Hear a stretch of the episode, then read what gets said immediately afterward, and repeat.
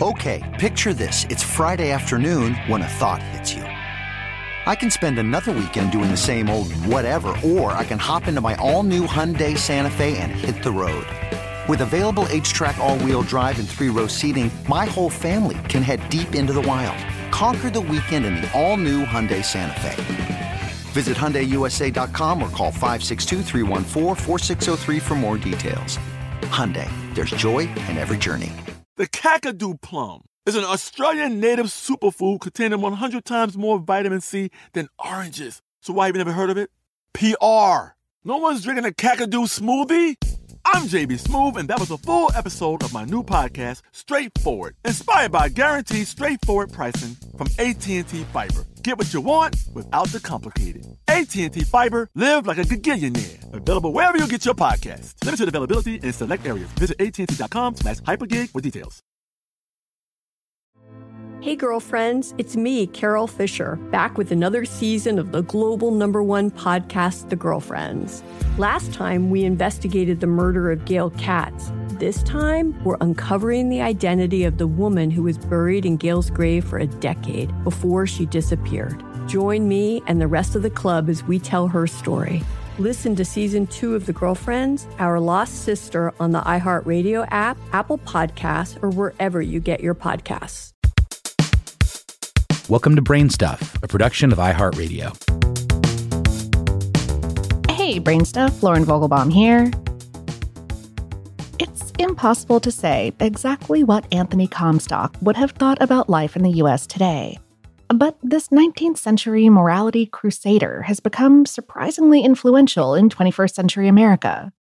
Born in 1844, Comstock was a Civil War veteran, a religious zealot, and enthusiastic censor of reading material. In 1873, Comstock founded the New York Society for the Suppression of Vice, a society whose crest bore two images a man in a top hat shoving another man into a jail cell, and a gentleman tossing a pile of books onto a pyre. That year, Comstock also successfully lobbied Congress to pass what's known as the Comstock Act, a law prohibiting the possession, sale, distribution, or mailing of materials that are, quote, obscene, lewd, lascivious, indecent, filthy, or vile, uh, which could include obvious things like pornographic books or sex toys, uh, but also a wider scope of things like personal letters with sexual content, or contraceptive or abortive substances.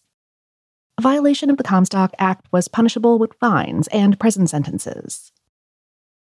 After Comstock's anti obscenity bill was signed, he was assigned as a special agent and inspector to the U.S. Postal Office, giving him power to enforce the law.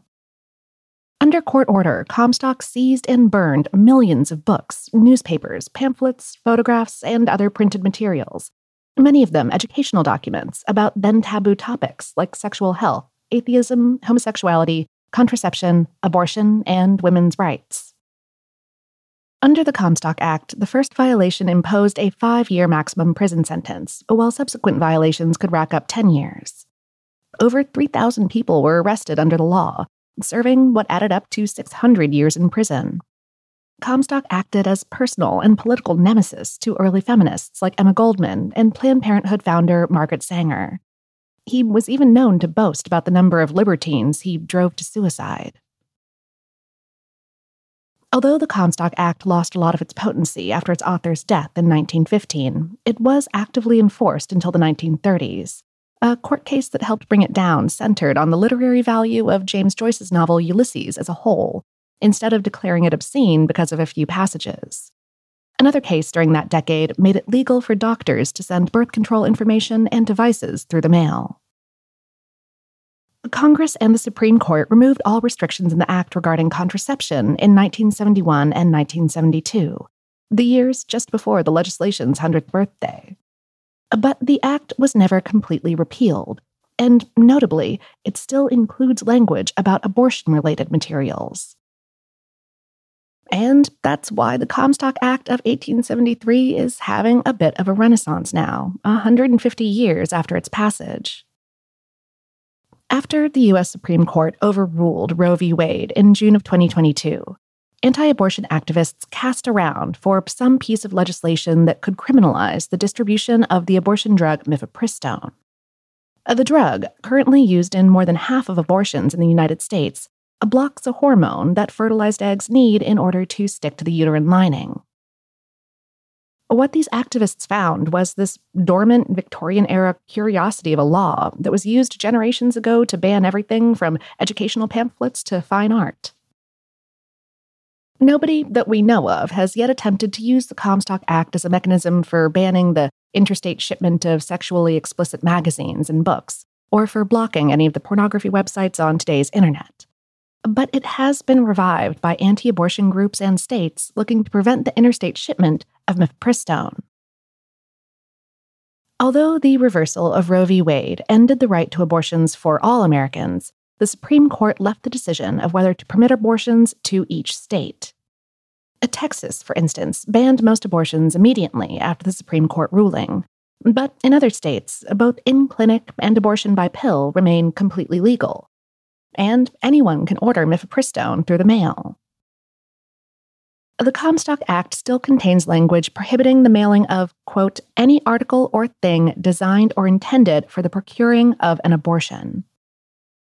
The Justice Department clarified in early January of 2023 that the Comstock Act does not prohibit the mailing of abortion pills, quote, where the sender lacks the intent that the recipient of the drugs will use them unlawfully. Nonetheless, in February of 2023, 20 Republican lawmakers used the act in letters written to CVS and Walgreens pharmacies, threatening them with legal action if they began distributing the drug. And the act is now at the heart of multiple court cases attempting to ban abortions.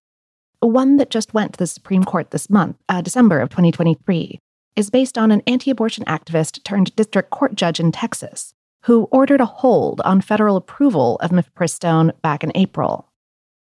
His judgment came in a case citing a hypothetical situation in which a doctor might have to treat a patient experiencing complications from taking mifepristone and in doing so, the doctor might experience trauma from completing the patient's abortion. Note that mifepristone is incredibly safe. It's less likely to cause problems than Tylenol. But this judge cited the Comstock Act in his opinion, putting forth that it renders all mailed abortion materials, and thus all abortions, illegal. In another case, beginning in late 2022, four county governments in New Mexico passed local ordinances upholding the Comstock Act's ban on mailed abortion materials. The state governor, legislature, and attorney general have been working to get the New Mexico Supreme Court to strike the ordinances down, Uh, based on a new state law preventing interference with any person's access to or use of reproductive health care. It seems likely that the court will indeed strike down these ordinances. But for now, there is no telling whether the Comstock Act is strong enough to stand up to 21st century American politics, and only time will tell what ultimate influence it will have.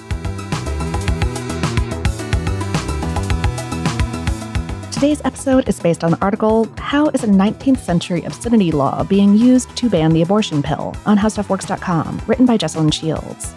Brainstuff is a production of iHeartRadio in partnership with HowStuffWorks.com and is produced by Tyler Klang. For more podcasts from iHeartRadio, visit the iHeartRadio app, Apple Podcasts, or wherever you listen to your favorite shows.